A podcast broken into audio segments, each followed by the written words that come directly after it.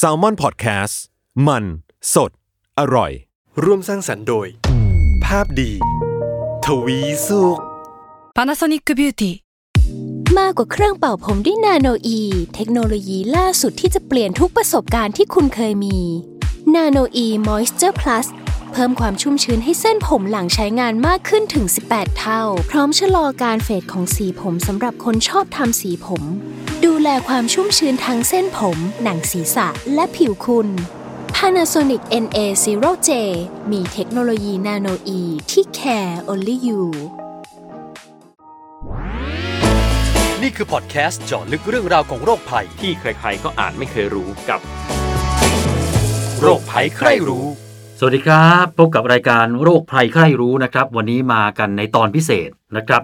ก็วันนี้พบกับผมเอกพรศรีสุขทวีรัตน์ครับ และเช่นเคย กับพี่หมอเล็กผู้ช่วยศาสตราจารย์ดรนายแพทย์กิติพงศ์สุนทราภา อาจารย์ภาควิชาเภสัชวิทยาคณะแพทยศาสตร์ ศิริราชพยาบาล มหาวิทยาลัยมหิดลนะครับ สวัสดีครับพี่หมอเล็กครับ สวัสดีครับคุณเอกครับไม่ได้พบกันนานเลยนะไม่คได้รับพบกันนานครับครับ วันนี้เนี่ยเรามีวาระพิเศษ เพราะว่าเราจัดตอนพิเศษนี้ขึ้นมาเนี่ยเนื่องจากเราอยากจะมาพูดถึงเรื่องการรักษาสุขภาพครับ ซึ่งเราจะใช้คำว่าสุขภาวัฒนะ ซึ่งจริงๆมันก็เป็นสองคำรวมกันอืม สุขภาพที่มีชีวิตที่จะแข็งแรงมีชีวิตที่แข็งแรงอืมส่วนวัฒนะเนี่ยมันก็แปลว่าความเจริญงอกงามครับดังนั้นครับหัวข้อที่จะคุยกันในวันนี้ก็คือ การปฏิบัติตัวในชีวิตประจำวันของผู้ใหญ่วัยทำงานทั่วไป ที่สุขภาพทั่วไปนะครับใช่ครับไม่ได้มีโรคประจำตัวอะไรพิเศษ เพื่อสุขภาวัฒนะครับเพื่อสุขภาพที่ดีนั่นเอง ซึ่งตรงนี้เนี่ยอันนี้เราก็ต้องบอกไว้ก่อนว่าเราไม่ได้มัวๆกันขึ้นมาว่า จะต้องตื่นแบบนี้กินแบบนี้อืมมันอ้างอิงจากงานวิจัยหมดถูกไหมครับพี่หมอใช่ครับ รวมถึงข้อคิดเห็นจากผู้เชี่ยวชาญด้วยครับนะครับ ซึ่งเหล่านี้เป็นสิ่งที่น่าเชื่อถือดังนั้นฮะถ้าพูดถึงชีวิตประจำวันก็ต้องเริ่มเลย ตั้งแต่ตื่นนอนอืมตื่นนอนอะก่อนจะตื่นก่อน หลับแล้วกัน อืมเราควรจะหลับกี่ชั่วโมงไอสิ่งที่เราเคยเรียนรู้กันมาเนี่ยก็คือ8ชั่วโมงอืมอันนี้อยู่ในหนังสือเด็กตั้งแต่เด็กประถมแล้ว ใช่ครับ แล้วก็อ่านกันมาใช่ไหมครับอะอันนี้แต่ว่า8ชั่วโมงเราอ้างอิงได้ไหมฮะ อืม แต่ถามว่าผิดไหมก็ไม่ได้ผิดซะทีเดียวครับแต่ว่าตัวเลขที่เขาอ่าทำวิจัยแล้วก็พบนะครับ ก็คือ7นะครับครับเจ็ดชั่วโมงอ่าจากที่สถิติหลายอย่างงานอืมวิจัยที่ผ่านมานะครับ พบว่าการนอนเจ็ดชั่วโมง ตื่นขึ้นมาแล้วร่างกายสดชื่นอ่า ทำงานได้มีประสิทธิภาพที่สุดนะครับมนี่คือยึดจากอ่าผู้ใหญ่วัยทำงานนะครับครับสุขภาพดีนะครับ อันนี้แล้วถ้าถ้าแปดแล้วจะยังไงฮะมันจะอืมทำให้ตื่นตัวน้อยลงหรือว่าสุขภาพแย่ลงหรือยังไงฮะคืออาจจะไม่ถึงขนาดนั้นครับแต่ว่า 7 ชั่วโมงคือเขาเรียกว่าเวลาที่เป็นค่าเฉลี่ยแล้วกันนะครับอืมที่มนุษย์โดยเราโดยทั่วทั่ว ๆ ไปเนี่ยนะครับหลังจากทำงานมาทั้งวันแล้วนอนหลับนะครับควรจะเป็นเวลาสักกี่ชั่วโมงนะครับมีงานหลายงานมาก ซึ่งวันนี้อาจจะไม่พูดเรื่องลงลึกละกันครับแต่ว่า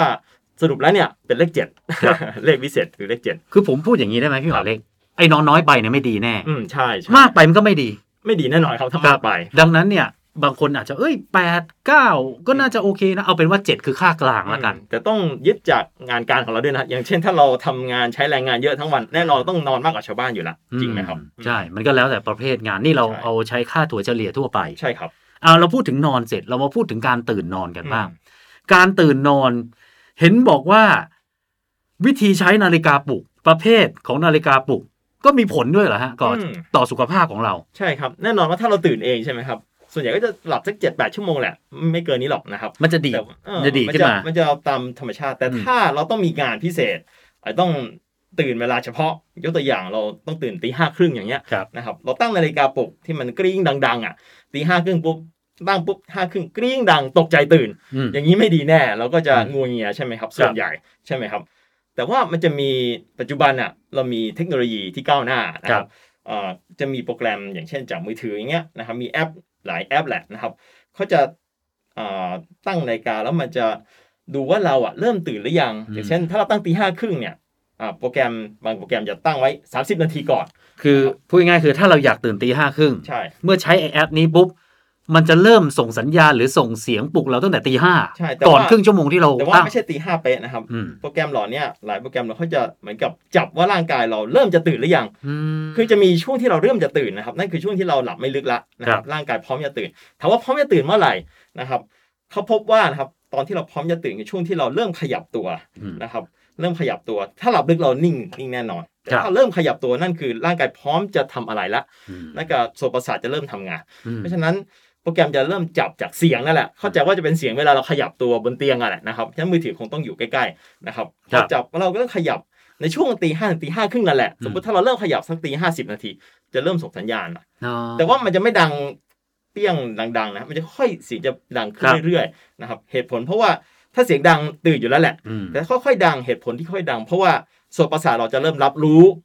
แล้วจะตื่นแบบธรรมชาตินั่นเองนะครับ ไม่ต้องให้มันดังแล้วปลุกให้เราตกใจ แล้วแล้วไอไอนาฬิกาปลุกแบบโบราณอะอืมที่เป็นกิ้งครับสมมติทีหนึ่งแล้วแบบโอ้โหตกใจแทบจะดีดขึ้นมา อย่างนั้นอะ มันไม่ดียังไง อันนี้อืมในในถ้าเชิงการแพทย์ ถ้าแน่นอนถ้าเรามันกิ้งดังช่วงที่เราพร้อมจะตื่นนั่นก็โอเคโชคดีไป ถ้าเราช่วงที่หลับลึกตื่นขึ้นมางูเงียครับ ใช่ไหมครับ อืมส่วนใหญ่จะเป็นอย่างนั้นแหละนะครับเราจะตกใจตื่นแล้วงูเงียเราก็ต้องพยายามตื่นให้ได้อยากขอนอนต่อแล้วปิดอีกสักทีใช่ไหมครับอืม ส่วนใหญ่เป็นอย่างนั้นนะฮะ แปลว่าสรุปง่ายๆคือ เมื่อปลุกแบบนั้นมันจะ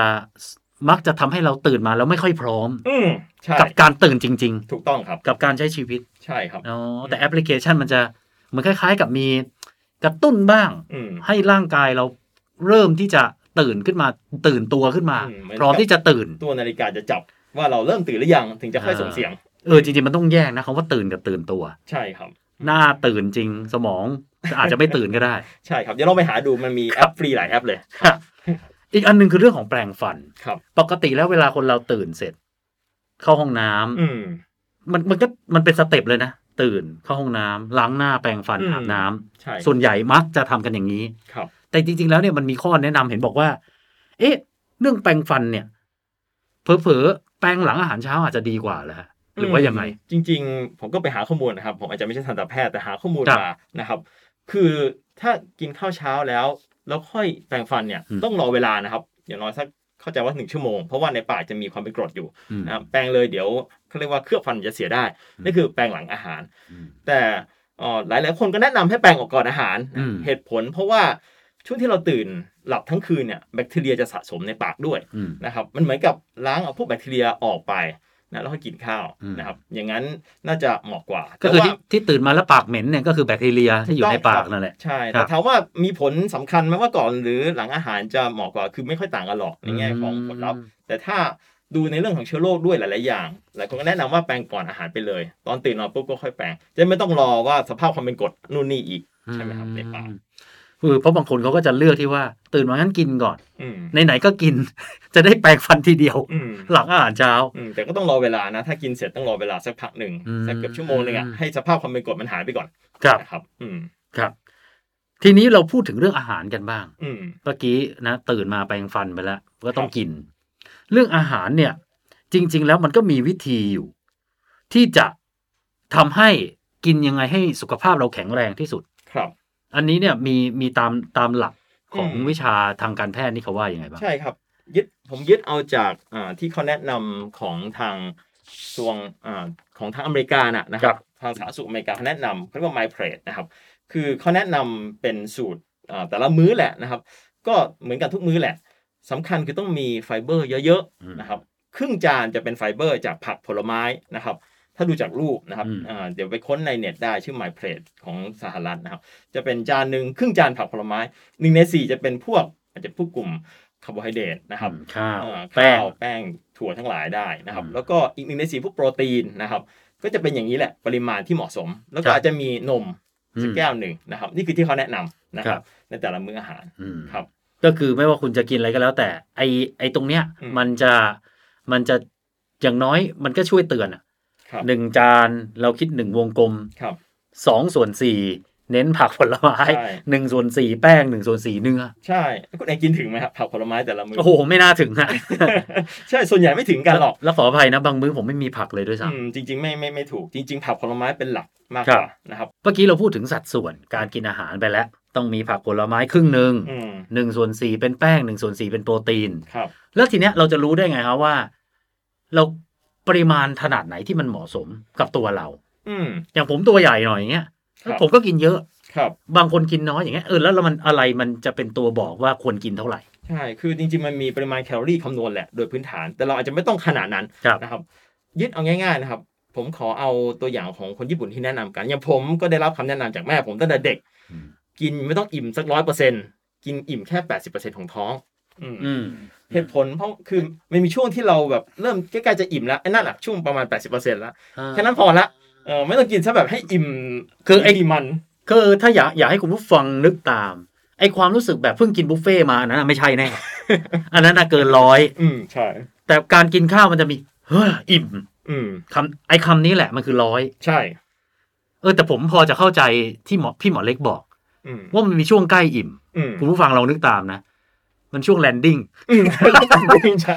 ช่วง landing เนี่ยมันคือช่วงที่ ถ้าเราหยุดกินมันอิ่มอืมนึกออกไหมเออมันจะมันจะมีมันมันจะมี อ่า ช่วงเวลานั้นอยู่ใช่ครับอันเนี้ยคือ80%นั้นถูกไหมถูฮะกต้องคือบอกให้เห็นภาพจะยากหน่อย แต่ว่ามันเป็นอย่างนั้นจริงอืมๆครับอืมหลายคนจะจะพอจะทราบแหละคือแน่นอนมันกินอิ่มจนอิ่มเออใช่ที่มันเออใช่แต่ว่าถ้าอิ่ม 80%จะดี ซึ่งผมก็ประสบกับตัวเองนะครับเองตรงผมน้ำหนัก 60 บวกลบ2กิโลมาตั้ง 20 กว่าปีไม่เคยเปลี่ยนนะฮะครับผมยึดหลายอย่างจากนี่แหละ รวมถึงการกิน 80%ด้วยอืเอมครับของผมเนี่ยขึ้นพวดพวดเพราะผมจะมีความรู้สึกโคตรอิ่มแล้วอะแบบนี้อยู่เป็นประจำแสดงว่าอันนี้คือผิด เออเออความไม่รู้ใช่สึกกำลังเหมาะใช่อิ่มครับแปดสิบเปอร์เซ็นต์ใช่ผมว่าหลักการนี้ดีครับอืมจริง ๆ มันมีเหตุผลทางอ่าชีวภาพนิดหน่อย คือมันจะมีส่งสัญญาณจากลำไส้ไปที่สมอง บ่งว่าเราอิ่มแล้วนะอะไรเงี้ยไอ้สัญญาณที่ส่งไปอะมันจะมีช่วงดีเลย์นิดนึงนะครับอืมอืมเอ่อช่วงดีเลย์ตอนนั้นแหละก็คือช่วงไอ้แปดสิบเปอร์เซ็นต์ไอ้เหลือยี่สิบเปอร์เซ็นต์สุดท้ายนั่นแหละครับถ้าเรากินนำไปก่อนคือเหมือนกันเราจะกินนำก่อนที่จะสัญญาณจะส่งไปถึงครับฉะนั้นก็คือแปดสิบเปอร์เซ็นต์คือช่วงที่พอดีเลยอืมสัญญาณให้เวลามันส่งหน่อยอืมมันก็จะอิ่มเอง อย่างครับที่คุณเอกบอกช่วง landing คือสนสันสันไม่ใช่ว่าส่งสัญญาณแล้ว แต่ก็ยังเติมไปเรื่อยเออๆมันก็จะล้นเออใช่ครับครับอ้ออีกเรื่องหนึ่งน้ำด้วย น้ำเนี่ยถามว่าคนเราต้องดื่มกี่แก้วเราเรียนกันเท่าไหร่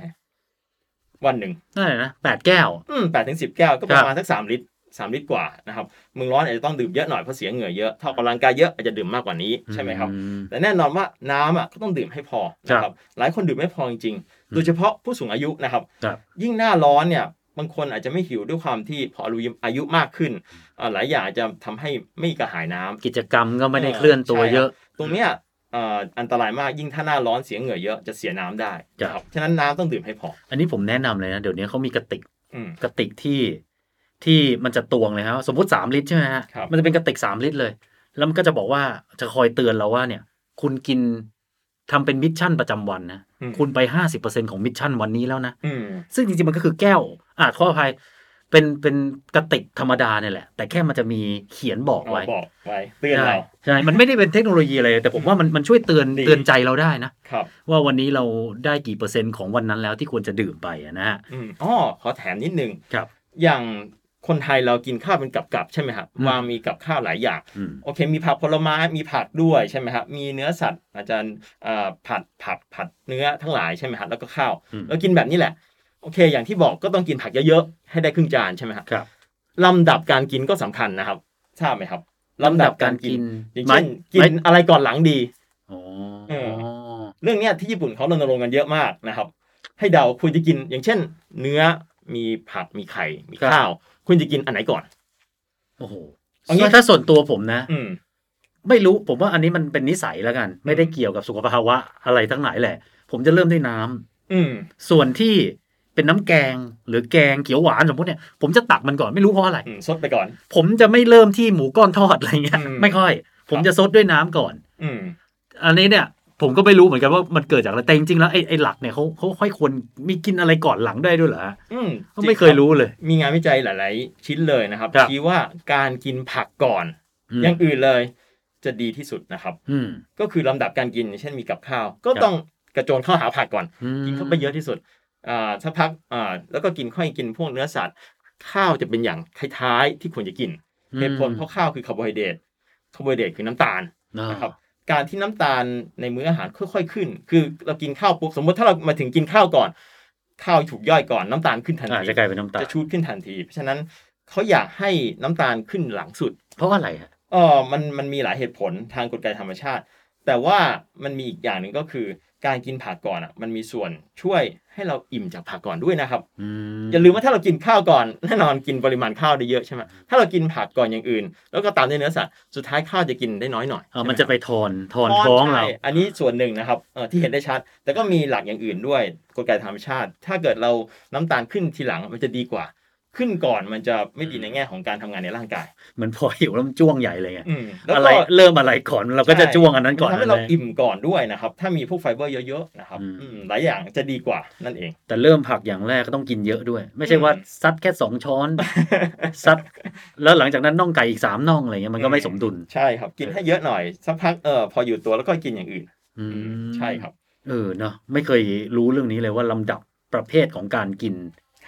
กินผักก่อนอืมเนื้อแล้วค่อยข้าวใช่ครับ ส่วนน้ำจะกินยังไงก็ไม่เป็นไรครับ แต่หมายถึงถ้าตัวมื้ออาหารตัวตัวอาหารเนี่ยแหละนะครับครับพักตอนอย่างแรกเออผมเคยอันนี้อันนี้ผมนอกเรื่องนิดนึงครับเห็นเพื่อนผมคนหนึงเขาเคยใช้เทคนิคเขาก็กินแบบที่เขาอยากกินนั่นแหละครับ แต่เมื่อเขากินข้าวไปสักประมาณสามช้อนครับเขาจะกินน้ำหนึ่งแก้วเลยนะอืมเพื่อต้องการเพราะลดความอ้วนเหมือนอยากให้ตัวเองอะอิ่มท้องไว้ แต่ก็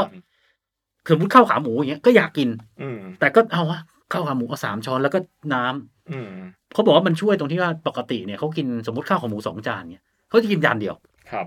ไอไอการกินน้ำขั้นอย่างเงี้ย มันจะมีผลดีผลเสียอะไรไหมคือผลที่เสียอาจจะไม่เห็นชัดนะครับ ก็คือ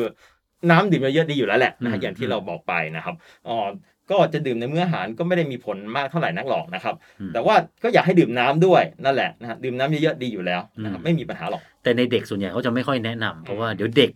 จะไปอิ่มน้ำแล้วมันจะไม่ได้สารอาหารใช่ถูกต้องาหารใช่ครับจะอิ่มน้ำแทนใช่อืมมันโดนด่าประจำตอนเด็กจำได้เลยอืมเราพูดกันถึงในผู้ใหญ่แล้วแหละในผู้ใหญ่ะเออครับอะทีนี้เรามาที่เรื่องของการทำงานกันบ้าง อืมเรื่องการทำงานผมก็เชื่อว่าส่วนใหญ่นะ ส่วนใหญ่อาชีพของผมว่า8 9 0จะนั่งนั่งเป็นหลัก ก็จะมีบ้างที่ท่านออกกำลังกายอ่าใช้แรงงานหน่อยหรือว่าต้องขยับตัวหน่อย อันนี้ผมว่าถือว่าเป็นผลพลอยได้แล้วกันอืมทำให้ท่านสุขภาพดี ใช่ แต่ไอ้นั่งนานไปเนี่ย อันเนี้ยผมว่าเรารู้กันดีอยู่แล้วแหละครับบางทีออฟฟิศซินโดรมอะไม่ต้องพิมพ์คอมก็ได้นะอืมแต่นั่งนานๆอะ มันจะ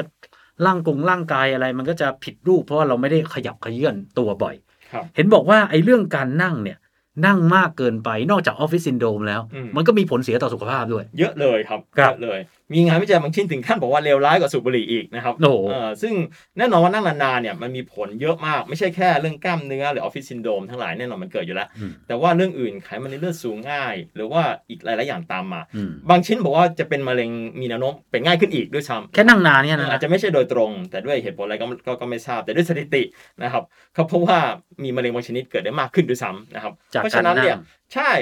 มันก็เลยแนะนำว่าถ้างานเราเป็นนั่งเป็นหลักซึ่งส่วนใหญ่นั่งเยอะแหละนะครับ ให้ลุกขึ้นยืนนะครับ เดินไปทำอย่างอื่นสักอย่างน้อยสักนาทีหนึ่งก็ได้หรือลุกแล้วนั่งใหม่ก็ยังดีนะครับ ทุกครึ่งชั่วโมงทุกครึ่งชั่วหโมรืองถ้าไม่ไหวก็ทุกชั่วโมงหนึ่งนะครับไม่ใช่ว่านั่งค้างไว้สองสามชั่วโมงค่อยลุกทีหนึ่งอย่างนี้จะไม่ดีนะครับครับแล้วอย่างหนึ่งหลายคนคิดว่าเออนั่งนานๆแล้วไม่เป็นไรเดี๋ยวฉันก็ออกกำลังกายเองอืมคงทดแทนกันได้ มีงานวิจัยหลายชิ้นชี้ว่าทดแทนกันไม่ได้นะครับอืมนั่งนานๆก็ส่วนนั่งนานๆ เกิดผลร้ายแน่ ออกกำลังกายมันดีแน่แหละ แต่ว่าไม่ได้ชดเชยกับการนั่งนานๆนะครับอืมเพราะฉะนั้นต้องลุกขึ้นยืน เหมือนสูบบุหรี่อะกินวิตามินอะใช่ใช่มันไม่ชดเชยกัน ถูกพูดถูก ไม่ชดเชยกันเลย เออ อันนี้ก็นะ อย่างน้อยใครนั่งนานๆขยับสักนิดนึงลุกมาใช่บิดขี้เกียจสักสองครั้งอืมแล้วนั่งต่อก็ได้ ถูกต้องครับครับดีกว่า แล้วอีกประเด็นหนึ่ง อันนี้เนี่ยผมเคยเห็นเหมือนกันนะข่าว ข่าวที่จริง ๆ มันจะแนบมากับข่าวทางยุโรป เพราะที่ยุโรปเนี่ยเขาจะมีวัฒนธรรมนอนกลางวัน อืมอืมอืมแล้วเวลาเราเห็นเห็นข่าวลักษณะแบบเนี้ยไอ้ท้ายข่าวเขาก็จะมีว่า จากงานวิจัยก็มีการระบุว่ามันช่วยให้สุขภาพของเราแข็งแรงขึ้นดีขึ้น ครับ อันเอาเอาอย่างแรกก่อนนะ อืมนอนกลางวันนี่ดีจริงไหมฮะอ๋อ ตัวนี้น่าสนใจนะครับฮะอ๋อหลายคนคิดว่าวินอนกลางวันปุ๊บปุ๊บขี้เกียจไม่ไม่ใช่นะมันมีเหตุผล ผมอะชอบนอนกลางวัน แล้วเมียผมจะด่าผมประจำว่านอนอีกแล้วแต่ผมอะนอนกลางวันมาตั้งแต่เด็กอืมไม่รู้เพราะอะไรครับ ไม่ว่าจะเหนื่อยหรือไม่เหนื่อยด้วยนะครับเหมือนมันติดเป็นนิสัยแล้วอะอืม น่าน่าสนใจคือมีการวิจัยเยอะมากเลยชี้ว่าการนอนช่วงกลางวันดีต่อสุขภาพนะครับ แต่นอนที่ต้องดูระยะเวลา เออผมอะมันมันจะเป็นคำถามที่สองตามมาว่านอนกลางวันดีไหมกับอืมแล้วไอ้ที่ดีเนี่ย นานเท่าไหร่เออนั่นแหละนั่นแหละพอยนี้ด้วยนะครับ คือนานไปไม่ดีแน่นะครับอืมถ้านอนกลางวันนานเกินไปเป็นชั่วโมงสองชั่วโมงนั่นแหละจะทำให้กลางคืนเรานอนแย่ลงอืมมันจะรบกวนการนอนกลางคืนอืมอืมนะแต่ว่าถ้านอนกลางวันแบบเหมาะสมครับที่นี่คือนอนสัก 15-30ถึง30นาทีอืมนะก็คือกินอาหารเสร็จมีเวลาชั่วโมงหนึ่งฉันกินอาหารสัก 20 ครึ่งชั่วโมงอีกครึ่งชั่วโมงหลังก็ไปพักผ่อนไปนั่งสับประงกนั่นแหละนะครับคงไม่ถึงกับต้องนอนบนเตียงอะครับนะครับแค่ เอ็นี้นพอเก้าอี้ใช่อะไรอย่างนี้ใช่ไหยีมบยีบหลับอะนะครับอืมเออนั่งหลับอย่างนั้นแหละนะครับ สักไม่เกิน 30 นาทีนะมันครับมันจะช่วยยังไงพี่หมอเล็กคือ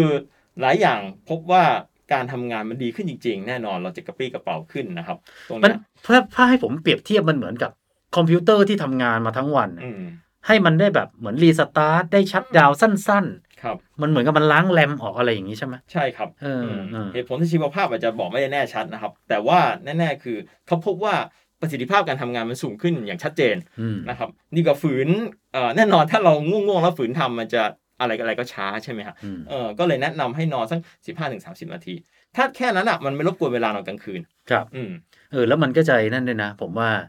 มันมันส่งผลมาจากมื้อเลยแหละ กินอาหารเสร็จส่วนใหญ่มันจะง่วง ใช่ครับ ก็แนบสักนิดนึง สั้นใช่อืมคือร่างกายเราเรียกร้องอะมันกลไกตามธรรมชาติครับครับๆ อะทีนี้อะทำงานกินข้าวมาทั้งวันแล้วอืมกลับบ้านบ้าง ครับ กลับบ้าน สิ่งแรกที่ควรจะต้องทำคืออะไรมคือผมเชื่อว่าตั้งแต่เกิดโควิด นะ หลาย ๆ คนก็คงทำเป็นนิสัยแล้วแหละ กลับถึงบ้านล้างมือครับ เช็ดมือถือครับหรือบางคนก็โดนบังคับให้อาบน้ำเลยอืมจริง ๆ แล้วเนี่ย ไอ้เรื่องสุขภาพที่ดีของเราเนี่ยเราควรจะทำอะไรก่อน อืมเรื่องเนี้ยผมอยากจะรณรงค์มากเลยนะครับ แต่ว่าปัจจุบันก็ทำกันเยอะคือล้างมือเนี่ยชัดเจนนะครับอืมก็นี่เพราะโควิดนะ จริง ๆ มันเพราะโควิดเลยนะ ถ้าไม่มีโควิดผมเชื่อว่าน้อยคนไม่ค่อยทำอืมอืมจริงๆก่อนช่วงโควิดแล้วแหละผมก็แนะนำหลาย ๆ คนเลยให้ล้างมือก่อนกลับบ้านโดยเฉพาะเด็กๆอะนะครับเออเพราะผมเองเนี่ยตั้งแต่จำความได้ถูกแม่บังคับเนี่ยให้ล้างมือหลังจากกลับจากโรงเรียนครับทุกวันเลยนะครับ แล้วก็อีกอย่างคือบ้วนปากด้วยอืมบ้วนปากในน้ำเปล่าเนี่ยแหละนะครับครับเออล้างมือชัดเจนเราทราบอยู่แล้ว มันจะฆ่าเชื้อโรคที่มืออย่างโควิดเห็นชัดใช่ไหมครับเอออย่างบ้วนปากเออตอนแรกผมคิดว่ามันจะบ้วนเกี่ยวอะไรบ้วนนี่คือต้องแบบน้ำยาบ้วนปากหรือน้ำเปล่า หรือแปรงฟันอะไรขนาดนั้นอืเนี่ยมแหละจริง ๆ แล้วเนี่ยแค่น้ำเปล่าก็มีผลแล้วน้ำมีเปล่างานวิจัยจากญี่ปุ่นนะครับ หลายชิ้นเลยนะครับ เพราะว่ามันรณรงค์ที่ญี่ปุ่นเยอะอืมนะครับ ก็แค่กล้วปากด้วยน้ำเปล่าเนี่ย แล้วก็จะช่วยให้เหมือนกับลดการเหมือนกับ ติดเชื้อทางเดินหายใจได้นะฮะอย่างชัดเจนนะครับอืมก็เป็นไปได้แหละเพราะเหมือนกับเราล้างเชื้อโรคหรือล้างอะไรที่อยู่ในทางเดินหายใจส่วนบน เพราะมันก็โพรงเดียวกันเออปากจมูกใช่ใช่ครับอืมล้างด้วยน้ำเปล่าอาจจะไม่ถึงขั้นต้องน้ำยาบ้วนปากขนาดนั้นนะครับ แน่นอนว่าไม่มีผลเสียกับร่างกาย ถ้าถามว่าผมแนะนำไหมก็แนะนำก็ควรทำแหละนะครับ ครับ อืม เออ พอพูดถึงเนี่ย ผมมีคำถามโง่ๆอยู่หนึ่งคำถามครับ การบ้วนปาก แล้วบ้วนออกอืม กับบ้วนแล้วกลืนลงไปอะอืมเข้าใจไหมฮะ ด้วยน้ำที่กินได้นะครับสมมุติผมเปิดน้ำมา ผมอยากบ้วนปากอืมเออกลืนลงไปอืมกับบ้วนคายออกมา ต่างกันไหมคือแนะนำถ้าตั้งตั้งใจบ้วนอะบ้วนคายดีกว่าแน่นอนเพราะเราตั้งใจจะทิ้งชำระล้างสิ่งสกปรกนะครับ เราแน่นอนเชื้อโรคส่วนใหญ่ลงกระเพาะอาจจะตายด้วยกรดในกระเพาะนะครับอืมอ๋อแต่ว่าเราไม่รู้หรอกว่าอาจจะมีอะไรก็ตามที่อาจจะเล็ดเล็ดลอดไปได้นะเพราะฉะนั้น ก็บ้วนคายทิ้งไปเถอะนะครับอืมเอ่อหลังจากกลับจากที่ทำงานหรือที่โรงเรียน ถ้าจุดประสงค์เราอยากจะบ้วนปากอยู่แล้วก็อืมถุยทิ้งไปเถอะใช่คายทิ้งไปเถอะมันไม่เหมือนกับเอ่อบ้วนปากหลังกินข้าวเงี้ยเคยเรากินข้าวเสร็จแล้วบ้วนแล้วกลืนลงไปนั่นอืมคนละเรื่องกันครับเห็นไหมฮะอืมคุณผู้ฟังเป็นคำถามโง่ๆจริงๆด้วยใช่ไหมไม่ไม่ครับอะผมเชื่อว่าอะไรพวกเนี้ยมันมันมีคนก็แอบอืมแอบสงสัยใช่แอบดีคิดที่อยู่ถามครับครับอืมอะทีนี้ฮะพอทำกิจวัตรทุกอย่างแล้วเนี่ย ก่อนจะเข้านอนครับ เออ มันมีอะไรที่ควรหรือไม่ควรทำหรือไม่ควรทำก่อนกี่นาทีหรืออะไรยังไงเพื่อการนอนที่ดีของเราไหมอืมใช่ที่เราทราบกันอยู่แล้ว การดื่มกาแฟชาก่อนนอนไม่ดีเพราะมีคาเฟอีนใช่ไหมฮะอันนี้แน่นอนนะครับเอ่อหลักๆคือถ้าเราจะนอนต้องเตรียมพร้อมต่อการนอน ก็คือเหมือนกับร่างกายจิตใจต้องสงบใช่ไหมฮะไม่ใช่ไปดูหนังแบบน่ากลัวหนังผีเงี้ยจิตใจยังไม่สงบเลยคงหลับไม่ค่อยฆ่ากันเละเลย ปิดทีวีจะนอนมันก็ มันมีความตื่นเต้นใช่ของจิตใจอยู่เออเอใช่อครับมันก็จะไม่ค่อยพร้อพมวกเนี้ยเราพวกเรารู้กันอยู่แล้วใช่ไหมครับอ๋อแต่มีผู้เชี่ยวชาญหลายท่านแนะนำนะครับ ก็คือให้ยืดเส้นยืดสายอะยืดกล้ามเนื้อ แค่ยืดแขนยืดขานะครับเฮ้ยยืดกล้ามเนื้อมันจะไม่ทำให้เราตื่นตัวขึ้นเหรอไม่ยืดแบบเหมือนกับเวลาเรายืดเวลาเราเมื่อยยืดอย่างเงี้ยนะครับ stretch แบบอ่ายืดกล้ามเนื้อแบบอ่าแบบเบาๆอะนะครับ ไม่ได้ถึงขั้นต้องเล่นโยคะขนาดนั้นครับนะครับอ๋อสั้นๆสักสองสามนาทีอะนะครับอืม ทำให้เหมือนกับเราผ่อนคลายทั้งกล้ามเนื้อและจิตใจนะครับอืมเออตรงนี้ทำให้หลับได้ง่ายขึ้นครับ แต่พอมาในห้องนอนอะ เออ คือห้องนอนคือห้องสำหรับนอน เพราะฉะนั้นเราไม่ควรอย่างเช่น ถ้าเรายังไม่ง่วง ไม่ควรจะเอาหนังสือหรือดูทีวีในห้องนอน ผมอะเป็นคนชอบอ่านหนังสือก่อนนอน อืมอ่านเสร็จวางครับแล้วค่อยปิดตานอนครับแต่จะไว้ในห้องนอนเลยไม่ควรใช่ไหมคคือถ้าเราเป็นคนหลับได้ง่ายอยู่แล้วไม่เป็นไรหรอกครับ แต่ว่าถ้าคนที่หลับหลับไม่ค่อยดีเท่าไหร่อยู่แล้วอะยิ่งพยายาม ฝืนให้หลับ โดยการจะพยายามอ่านหรือทำอะไรในห้องนอนเนี่ยอ่าหลายแนะไม่ไม่ไม่แนะนำอะนะครับ ก็คือให้ไปทำที่อื่น ห้องนั่งเล่น พอเริ่มง่วงถึงเข้าห้องนอน ให้ติดเป็นนิสัยครับคือนิสัยเราเหมือนกับเราจะปรับตัวได้พอเห็นห้องนอนปุ๊บเออร่างกายจะรับรู้เอันนี้ต้องหลับละอะไรอย่างเงี้ยอ๋อมันเป็น mindset อืมเหมือนกับตั้ง mindset ให้เรานั่นแหละนะครับอืมแต่แน่นอนถ้าเราหลับได้ง่ายทำยังไงมันก็หลับอยู่แล้วจริงนะครับเออแต่ว่าห้องนอนเนี่ย คนหลับง่ายๆนะอืม กินกาแฟก่อนนอนมันยังหลับเลย ถูกต้องผมยังหลับเลย ใช่ใช่ไหมใช่ครับเออก็ขึ้นอยู่กับคนเออแต่นี่อีกเรื่องนะครับก็คือห้องนอนเองต้องปรับสภาพที่ให้นอนได้ดีที่สุดนะครับยังไงว่าฮะสภาพห้องนอนคุณจะเป็นยังไง มืดสนิทนะครับแม้แต่ LED แค่หลอดเดียวก็ยังส่งผลเลยนะครับอืมเพราะฉะนั้นเนี่ย ให้มืดที่สุดนะครับ ม่านเมินก็ต้องเป็นแบบทึบแสงใช่ ถ้าให้ดีนะความมืดอุณหภูมิก็ต้องเหมาะสมนะครับ ไม่ร้อนไม่หนาวเกินไป เออเดี๋ยวนี้มันมีมันมีโคมไฟ อืม ซึ่งผมใช้อยู่ด้วย ครับเป็นโคมไฟที่ เมื่อคุณเปิดหัวเตียงอะครับ เวลาทำอะไรก็แล้วแต่ มันจะเป็นไฟเขาเรียกไฟนวลไม่ใช่แสงฟ้า อืมไม่ใช่แสงขาวด้วยนะ ครับ มันจะเป็นไฟที่ เอื้อต่อการนอนอืมอืมเออเดี๋ยวนี้มันมีขายหลอดครับไฟหรือโคมไฟแบบนี้ด้วยอืมถ้าอย่างนั้นน่าจะโอเค แต่ถ้าเกิดเป็นพวก LED แบบจ้าๆ อย่างนั้นอะไม่ไม่ควรมีในห้องนอน กดสวิตช์ปุ๊บป๊อกป๊อกป๊อกแปะอันเนี้ยตื่นแน่ อืมเพราะฉะนั้นห้องนอนต้องมืดที่สุดนั่นแหละนะครับ อืม แล้วมันมีไหมอะไรไหมแบบพวกอะไรที่นอนได้คุณภาพที่สุดอย่างเช่นหมอนเหมือนอืมอืไอ้มอย่างหมอนเขาเรียกอย่างผมเนี่ย ชอบเอาเอาหมอนข้างมาลองใต้ขา บางคนนอนตะแคงนอนหงายอะไรอย่างเนี้ยเออมันมีมีท่านอนหรืออะไรปิดท้ายไหมฮะที่ทำให้เรานอนได้เต็มที่ครับมากที่สุด ตรงเนี้ยจริง ๆ แล้วคนเราเวลานอนอะ มันจะขยับตัวทุกคนนะฮะอืมคือเราหลับลึกไม่ใช่ว่าเราจะนอนนิ่งเป็นท่อนไม้นะฮะถ้าเราตั้งกล้องไว้ทั้งคืนอะเราจะขยับประมาณ10 20ครั้งเลยนะฮมันจะกึกพลิกตัวพลิกไปเออพลิกไปผมมาเคยเห็นออภาพใช่พลิกไปมาโดยที่เราไม่รู้ตัว ถามว่าการพลิกไปมา มันก็คือการที่ร่างกายเราพยายามจะปรับ ก็คือไม่เลือดลมไหลเวียนกล้ามเนื้อส่วนต่าง ๆ ไม่ใช่นอนมันก็จะเหมือนกับแผลกดทับแบบอย่างนั้น มันจะมันจะต่างกับคนที่เป็นอัมพาตอืมอันนั้นเนี่ยด้วยความที่ร่างกายท่านจะขยับไม่ได้ มันก็จะกดทับใช่แต่ถ้าเราไม่ได้เป็นอัมพาตเราเป็นคนที่มีสุขภาพปกติเนี่ยอืมร่างกายมันจะไปของมันเองใช่ถูกต้องอืมถูกต้องครับ เพราะฉะนั้นเนี่ยเราต้องมีที่นอนที่เอื้อต่อการขยับครับนะครับ หมอนก็ต้องไม่ทำให้เราหัวสูงไป หรือว่าหงายแหงนเกินไปก็ไม่ดี ต้องเหมือนกับหัวคอหลังต้องขนานกันนะครับอืมเออประมาณนี้ พร้อมให้เราขยับเอ่อคุณง่ายๆเวลาเราเลือกหมอนอะก็ลองหมุนตัวดู หมุนตัวว่าลองหมุนพลิกซ้ายพลิกขวาเอออืมพลิกได้ง่ายถ้าง่ายก็โอเคเลยนะครับครับแล้วต้องพร้อมให้เราอ่าพลิกได้ง่าย ๆ ที่นอนไม่นุ่มไปอย่างนี้ด้วยอืมอ้อสำคัญที่สุดอีกอย่าง ต้องออกกำลังกายให้พอนะครับ ถ้าออกกำลังกายไม่พอเราก็จะหลับไม่ลึกอีก แนะนำว่า อืมออกแบบแอโรบิกนะครับแอโรบิกคือการออกแบบสม่ำเสมอเป็นจังหวะต่อเนื่องครับอย่างน้อย 30 นาทีนะครับอืมก็คือความนานก็คือ 30 นาทีเอ๊ะนั่นแหละแอโรบิกนี่จะบอกว่าเป็นคาร์ดิโอได้ไหมอืมนั่นก็คือแอโรบิกก็คือการเอ่อขยับร่างกายแบบต่อเนื่องเป็นจังหวะนะคแต่รับแต่ที่พี่หมอบอกแอโรบิกเพราะว่ามันจะได้มีจังหวะ ใช่อ่าเอออย่างเช่นเอ่อเคเต้นแอโรบิกอะใช่แน่นอนครับเดินก็ใช่วิ่งก็ใช่จักรยานก็ใช่นะครับอืมตรงเนี้ยเป็นจังหวะต่อเนื่องใช่ไหมครับ เป็นเวลาอย่างน้อย 30 นาทีต่อเนื่องกันนะครับ เป็นเอ่อห้าวันต่อสัปดาห์ขั้นต่ำนะครับนี่คือที่เขาแนะนำเป็นพื้นฐานเออครับก็คือ150นาทีต่อสัปดาห์นั่นแหละ แต่จะทำได้ไหมอันนี้ก็อีกเรื่องหนึ่งครับครับ ทีนี้ไหนๆพูดถึงเรื่องออกกำลังกายแล้วถามพี่หมอเล็กหน่อยว่าเออเราควรออกกำลังกายเวลาไหนอืมเพราะมันก็มีคนแนะนำเยอะมากว่าออกกำลังกายตอนเช้าครับ อย่าออกกำลังกายก่อนนอน อันนี้ได้ยินบ่อยมากว่าอืมมันจะทำให้ร่างกายตื่นตัวอะไรเงี้ย อันนี้มันจริงไหม อืมออกกำลังกายก่อนนอนเลยก็แน่นอนเพราะทำให้ร่างกายเราอ่าหัวใจเต้นเร็วคงหลับไม่ไม่ได้อยู่แล้วใช่ไหมคครัรับบอันนี้แน่นอน แต่ถามว่าออกกำลังกายบางคนบอกเช้าหรือเย็นคือช่วงโพเพลสแดดไม่ร้อนจัดนะครับอันไหนดีกว่ากันนะครับ คือผมพยายามหาเอ่อไม่มีอันไหนชัดเจนนะครับแน่นอนว่าดีทั้งคู่แหละ ไม่มีอะไรเสียหายหรอกนะครับ แต่สิ่งสำคัญคือความสม่ำเสมออืมอะไรก็ตามที่ทำให้เราสม่ำเสมอได้ ยึดเอ่อนนั้นเป็นหลัก ครับถ้าใครก็ตามสะดวกตอนเย็นให้ยึดตอนเย็นไว้อืมใครก็ตามสะดวกตอนเช้าก็ตอนเช้านั่นแหละ แต่ที่งานวิจัยหลายชิ้นชี้ก็คือตอนเช้าดีกว่า เหตุผลสำคัญเพราะคนส่วนใหญ่อะตอนเช้าจะสะดวกกว่าอืมทำให้เกิดความสม่ำเสมอในการออกกำลังกาย คือที่สะดวกหมายความว่าตื่นมาปุ๊บมันไม่มีใครตื่นมาแล้วมีตารางงานเลย ใช่ส่วนใหญ่มันต้องทำธุระส่วนตัวอืมคือถ้าเกิดยัดการออกกำลังกายมาไว้พาร์ทเช้าได้อืมมันจะทำให้มันสม่ำเสมอมากขึ้น อืมผมเสริมนิดหนึ่ง คือถ้าคนไม่มีเวลาจริง ๆ เลยนะ ก็มีหลายคนแหละนะครับรวมถึงผมด้วยนะอาจจะไม่มีเวลาออกกำลังกาย ขอให้ยึดอันหนึ่งนะคือการเดิน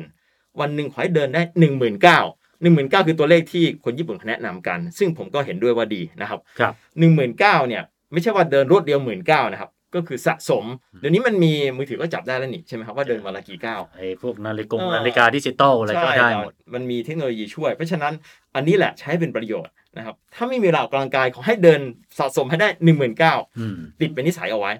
ไม่ขึ้นลิฟต์ให้เดินบันไดสะสมให้ได้หมื่นเก้าอะไรอย่างเงี้ยอันนี้ผมเคยเห็นเพื่อนผมเหมือนกันอืมเขาใช้วิธีนี้แบบครับที่พี่หมอเล็กแนะนำเลยอืมพอตกเย็นปุ๊บเนี่ยเขาจะเอานาฬิกามาดู อืมว่าเท่าไหร่แล้ว ถ้าถึงแล้วนอนครับสบายแล้ววันนี้ แต่ถ้าเฮ้ย วันนี้ยังไม่ถึงเลย เก็บเก็บไมล์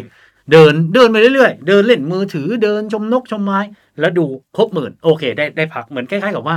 ทำเป็น mission ว่าถ้า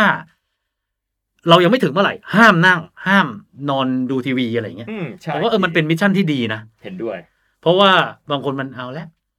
เหนื่อยอืมกินเบียร์สักกระป๋องแล้วกันอะไรเงี้ย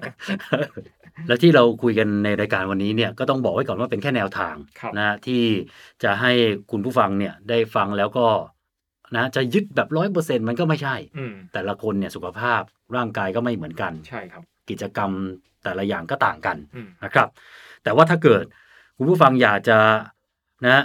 รับทราบข้อมูลเพิ่มเติมเนี่ยสามารถไปชมกันได้นะครับ ที่สุขภาวัฒนะเอ็กซิบิชันของศูนย์การเรียนรู้ สร้างเสริมสุขภาวะโรงพยาบาลสิริราชครับเห็นบอกเขาจัดงานกันถาวรเลย พี่หมอเล็กก็เริ่มเห็นแล้วใช่ไหมว่าเขาใช่ครับไปจัดตั้งงานกันแล้วอืมน่าสนใจนะครับ อยากให้ไปดูกันครับ ก็เห็นบอกว่าเบื้องต้นเนี่ยจัดที่อาคารนวมินทรบพิษ84พรรษาชั้นจีโรงพยาบาลศิริราชใช่ด้วยตึกใหม่ครับครับเอาละฮะนี่ก็ทั้งหมดของเทปวันนี้นะครับ ก็นะฝากกันเอาไว้นะครับสำหรับโรคภัยไข้รู้ตอนพิเศษวันนี้ครับก็ยังไงถ้ามีโอกาสเราคงได้มาพบกันใหม่ในตอนพิเศษดีนะคครัรับบเอาละฮะวันนี้ผมกับพี่หมอเล็กลาไปก่อนนะครับ สวัสดีครัสบวัสดีครับ